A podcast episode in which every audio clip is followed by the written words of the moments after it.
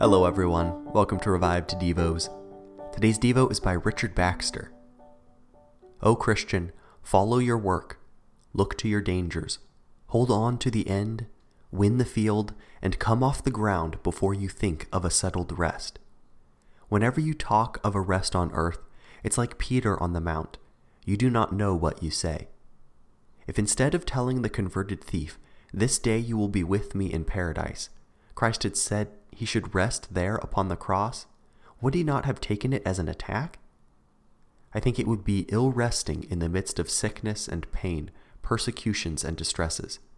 But if nothing else will convince us, yet sure the remains of sin, which so easily attack us, should quickly satisfy a believer that here is not his rest. I say therefore to everyone that thinks of rest on earth, Arise you and depart, for this is not your rest, because it is polluted. These things cannot in their nature be a true Christian's rest. They are too poor to make us rich, too low to raise us to happiness, too empty to fill our souls, and too short a time to be our eternal content. If prosperity and whatever we here desire be too lowly to make gods of, then they are too lowly to be our rest. The soul's rest must be sufficient to afford it perpetual satisfaction. But the content which this world affords grows old, and goes away after a short enjoyment.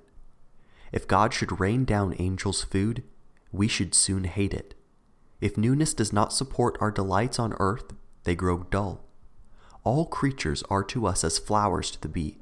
There is but little honey on any one. Therefore, there must be but a superficial taste before we are on to the next.